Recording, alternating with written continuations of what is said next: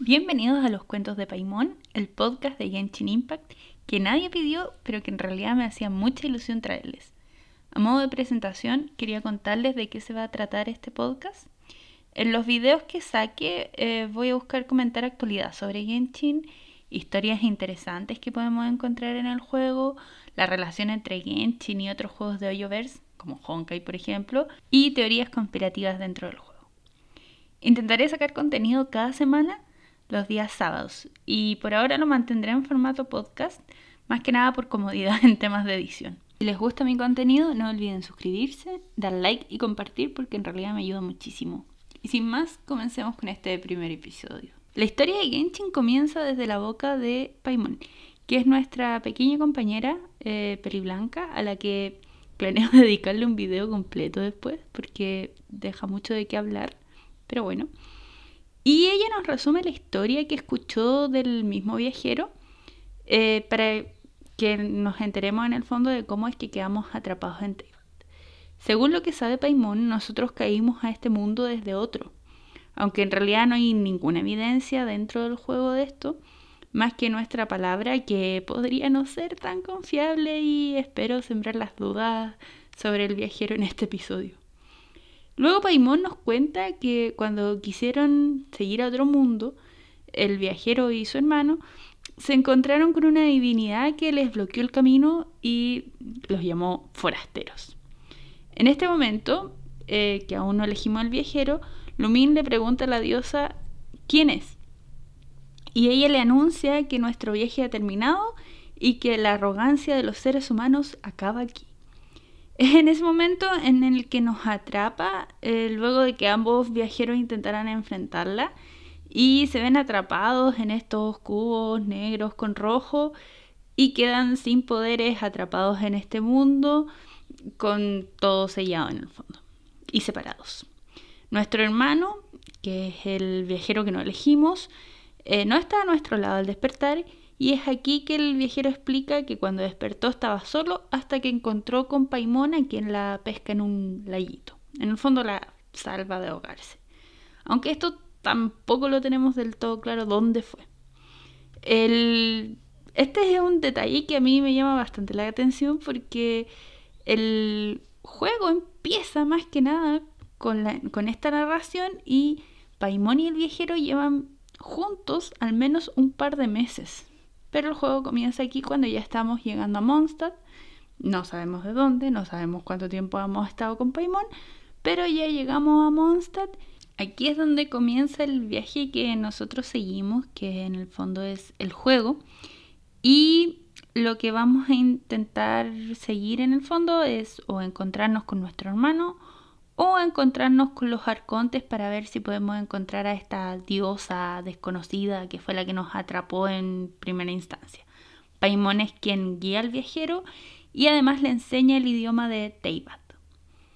Es ahí que eh, partimos nuestro viaje en Mondstadt, eh, por sugerencia de Paimon en realidad, y nos encontramos por primera vez con las dos fuerzas antagónicas que nos van a perseguir durante toda la historia, que tenemos por un lado a los Fatuis y por el otro a la Orden del Abismo. Además nos encontramos con el primer arconte, que es el arconte Anemo nada más ni nada menos, que también se conoce como Barbatos o Venti. A partir de los sucesos de Mondstadt, el viajero toma la posición en la historia y decide oponerse tanto a las acciones de los Fatui como a las del abismo. Venti, una vez que pierde su gnosis, nos presenta detalles sobre la naturaleza de la misma, explicándonos qué es el medio con el cual se obtienen los eh, poderes, eh, los arcontes al menos, y que resuenan con Celestia. También nos cuenta sobre los arcontes primordiales, o Genshin, dijo la frase, que son los poseedores de visiones que tienen las cualidades para convertirse en divinidades y ascender a Celestia.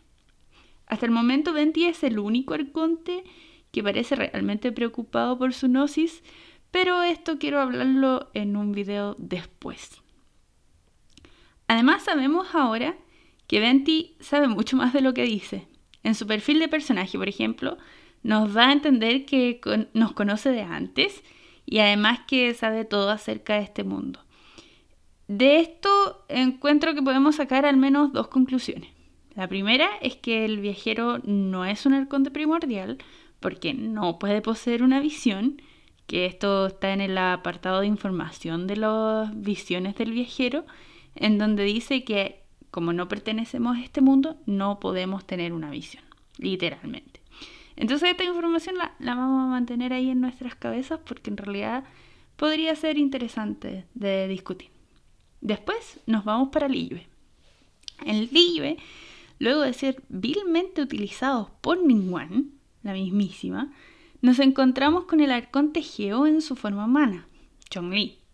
Por su parte, Morax, o Chongli, no tiene ninguna vergüenza ni temor de mostrarnos su plan y además intenta, por lo menos en sus visiones de personaje, contarnos su historia para que en el futuro seamos de alguna manera lo que la preserve.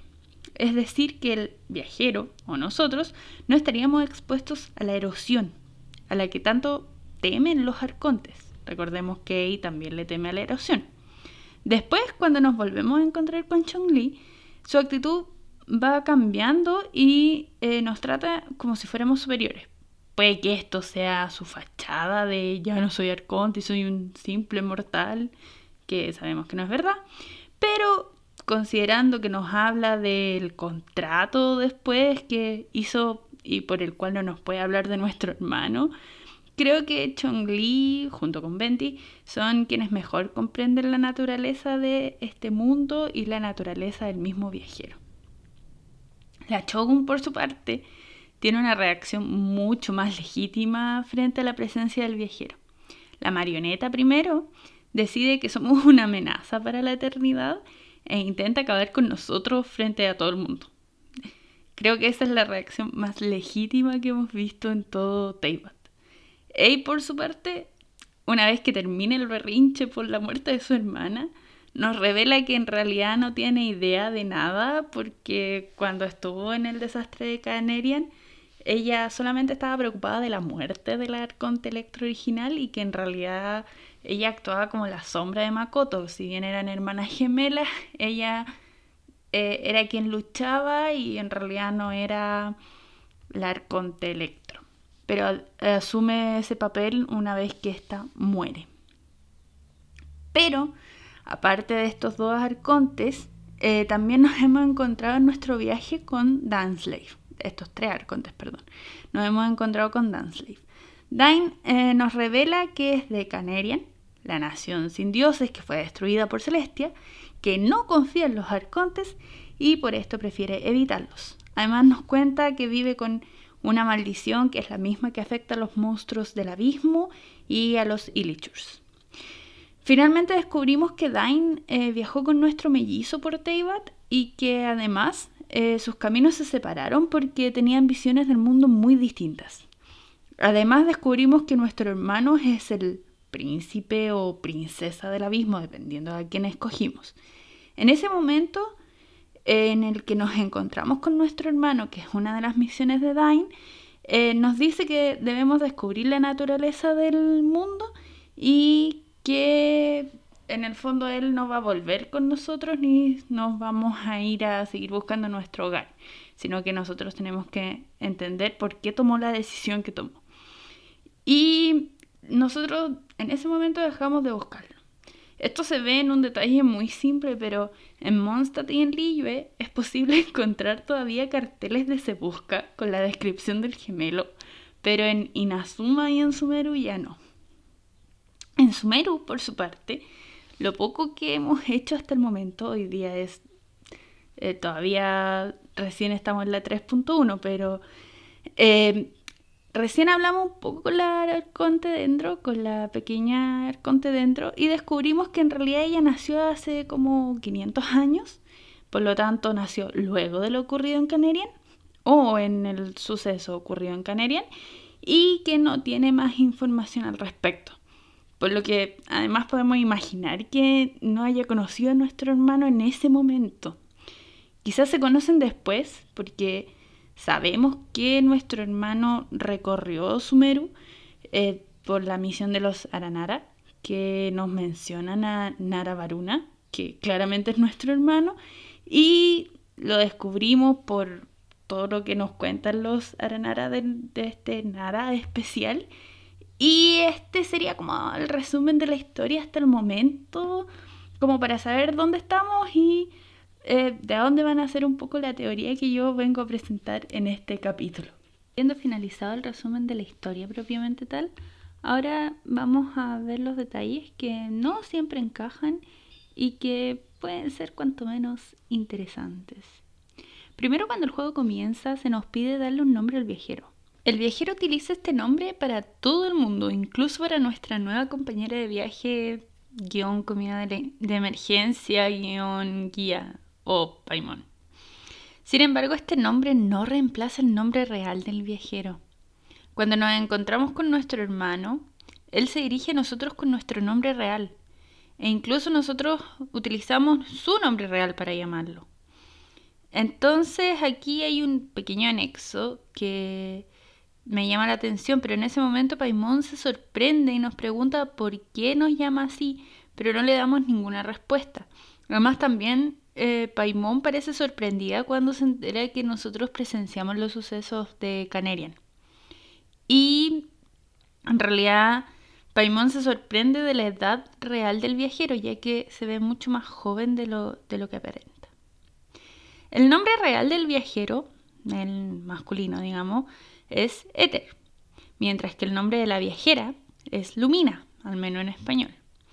Estos cambian eh, con los distintos idiomas en el que está el juego, pero siempre poseen un significado similar.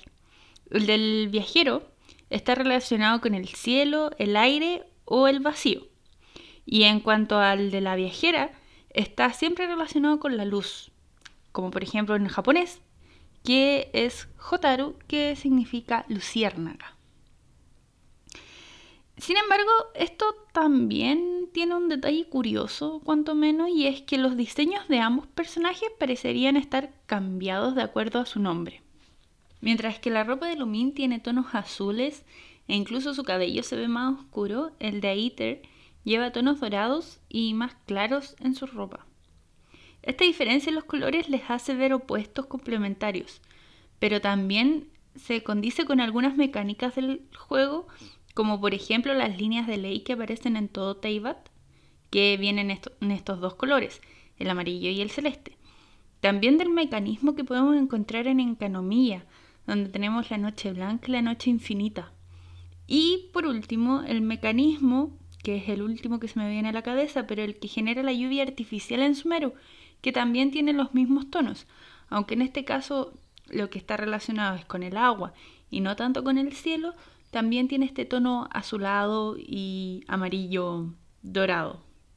Es por esto que, más incluso que los humanos que hay en Teyvat, los gemelos parecen ser más parte de este mundo que unos simples forasteros. Los viajeros además eh, presentan diferencias estéticas en el sentido de sus animaciones, que son distintas. Además que no parecen dispuestos a cambiar sus ropas bajo ninguna circunstancia, algo que es curioso porque todos los personajes, por ejemplo, están dispuestos a cambiarse bajo ciertas condiciones y ellos no, ni, ni siquiera tocar partes de su outfit, solo agregar cosas en el caso que sea necesario, pero se quitan inmediatamente. Lumin por su parte, tiene una característica especial que sería esta flor que tiene en sus cabellos, que en la cima descubrimos que es una flor llamada Inteibat y que es un símbolo que es una flor simbólica de Canerian y que la Inteibat es el símbolo del errante y que representa la ternura de la tierra natal. O sea, es parte de este mundo y aún así, cuando recién estábamos llegando, eh, Lumin ya la tenía en su cabeza, quizás es una flojera de edición en la creación del personaje, pero me parece un detalle cuanto menos interesante si es que nuestros eh, gemelos protagonistas fueran realmente forasteros de estas tierras. Entonces, si tuviéramos que reorganizar la relación de poder en Teyvat, tendríamos una pirámide donde la base estarían las criaturas sin visión, donde podríamos incluir a los humanos normales. Luego tendríamos a estos humanos bendecidos por los dioses, que serían quienes llevan visiones. Y los dioses normales, donde tendríamos criaturas como Dublin o Yae o Chao y todos los otros dioses que aparecen. En el siguiente escalón tendríamos a los siete. Y finalmente tendremos a Celestia, de la cual no sabemos nada y todavía falta información como para poder saber cuál es la fuerza de, esta, de estos dioses. Pero si son dioses como la diosa desconocida que aparece al principio, serían más poderosos que los siete. Pero nuestros viajeros estarían entre los últimos dos escalones, donde son más poderosos que los siete, basado en lo que mencionamos antes de que, por ejemplo, son resistentes a la erosión y tienen la habilidad de controlar todos los elementos o este elemento que es Omni, Omnio, que acaba de salir una filtración que aparece en un juego eh, de cartas que va a haber disponible dentro del mismo juego. Entonces parecería que nuestros viajeros son más poderosos de lo que parece. Bueno, eso lo sabemos desde el comienzo, pero las personas del mundo lo desconocen. En las cartas de personaje, por otro lado, tenemos las descripciones de los dos y estas no son las mismas, pero son complementarias, tal como pasa a veces con los diálogos. Em, el mundo, dice esta carta, que una vez conociste no es más que polvo y las maravillas que conocías son escombros aunque deberías tener tu propio mundo y tu propia gente, lamentando lo que se ha perdido. Esa es la de Lumin. Y la de Aether dice, no pierdas la fe en lo que se ha perdido, en lo que has perdido. En este nuevo mundo nunca estarás solo. Donde dejes tus huellas y donde todavía tengas que caminar, tu nuevo mundo se desplegará ante ti. Bienvenido a un nuevo mundo. Por lo tanto, eh, nos encontramos con que estos personajes parecerían estar destinados a llegar a este mundo de Teyvat y gobernarlo prácticamente. Esto basado en lo que dice la historia de personaje. La voy a leer porque me parece interesante y es algo que uno pasa por alto la mayoría del tiempo, pero tiene información bastante relevante. Y dice algo así. Un niño y una niña se pararon en el medio del tumulto, bajo un cielo desconocido. Ustedes eran un par de gemelos que viajaban pasando por innumerables mundos durante su viaje. Descendieron sobre un continente llamado Teyvat, esperando poder disfrutar de su estancia. Pero cuando despertaste entre estrellas cayendo, viste el mundo en caos, un cataclismo arrasando la tierra. Trataron de abandonar este lugar y pasar al siguiente mundo, pero una divinidad desconocida apareció ante ustedes, impidiéndoles el paso. Esta deidad inmaculada flotaba sobre un mundo de caos mientras te miraba. La divinidad se llevó a tu único familiar. Eso me, me parece extraño. Y te encerraron y te arrojaron a un letargo profundo lleno de pesadillas. Cuando al fin despertaste, el mundo había cambiado, las llamas de la guerra ya no ardían y ya nada te era familiar. ¿Por cuánto tiempo dormiste? Era imposible de saber. Fue así que comenzaste un viaje solitario buscando a la deidad que viste una vez. Además eh, de los detalles del personaje que dicen, la protectora está agonizando. El creador aún no ha llegado, pero el mundo no arderá más, pues tú ascenderás a los cielos. Mi teoría anterior a la salida de Sumeru, que ahora hay algunos detalles que surgieron con los Haranaras que no parecen encajar del todo bien, porque estas criaturas parecen ser capaces de reconocer la naturaleza de otros seres, era que los viajeros serían marionetas, como Escaramuch o la Choun, elaboradas para quizás proteger el mundo a imagen de el creador, posiblemente. Aunque se nos dice que somos viajeros provenientes de otros mundos, la facilidad para utilizar la naturaleza de este mundo a nuestro favor, o sea, podemos resonar con los elementos sin necesidad de una visión, por ejemplo, y podemos resistir a cosas que los humanos normales no pueden, como el fango venenoso, por ejemplo, en la cima, eh, hace parecer, o la erosión incluso, hace parecer que fuimos construidos para gobernar este mundo y resistir todo aquello que pueda destruirlo. Pero considerando que yo estoy cuestionando mi propia teoría, ¿qué serían si no fueran marionetas? Como Catherine o Scaramouche o La Toon, podrían ser clones. Hemos visto que en otros eh, eh, juegos de la saga, como Honkai, por ejemplo, existen los clones y existe la tecnología suficiente como para poder modificar genéticamente a los seres humanos. Y por tanto no sería una visión descabellada que estos gemelos sean humanos nacidos con alguna finalidad de venir a este mundo y resistir el daño que pueda haber en él y quizás eh, saber qué está pasando. Esto, por ejemplo, basado en otras teorías que hay de mm, proyecto ARCA, por ejemplo, que es está relacionado con Honka y que me gustaría hablar en otro video, pero que me parece bastante interesante cómo podría acoplarse a la historia de Genshin, ya que se ha dicho que están en el mismo universo. Como especulación, y aquí ya para ir cerrando el capítulo de hoy, se ha comentado que al próximo año aproximadamente saldría un nuevo personaje que estaría emparentado con los viajeros. Algo extraño si consideramos que nos dice que nuestro único familiar es el hermano y que ha sido arrebatado por esta deidad. Pero se supone que va a salir un personaje y podría ayudarnos a comprender mejor y esclarecer estas teorías sobre la naturaleza del viajero, si somos clones o marionetas o lo que sea. Así que hay que esperar un año por respuestas. Y eso sería todo por el capítulo de hoy. Espero que les haya gustado.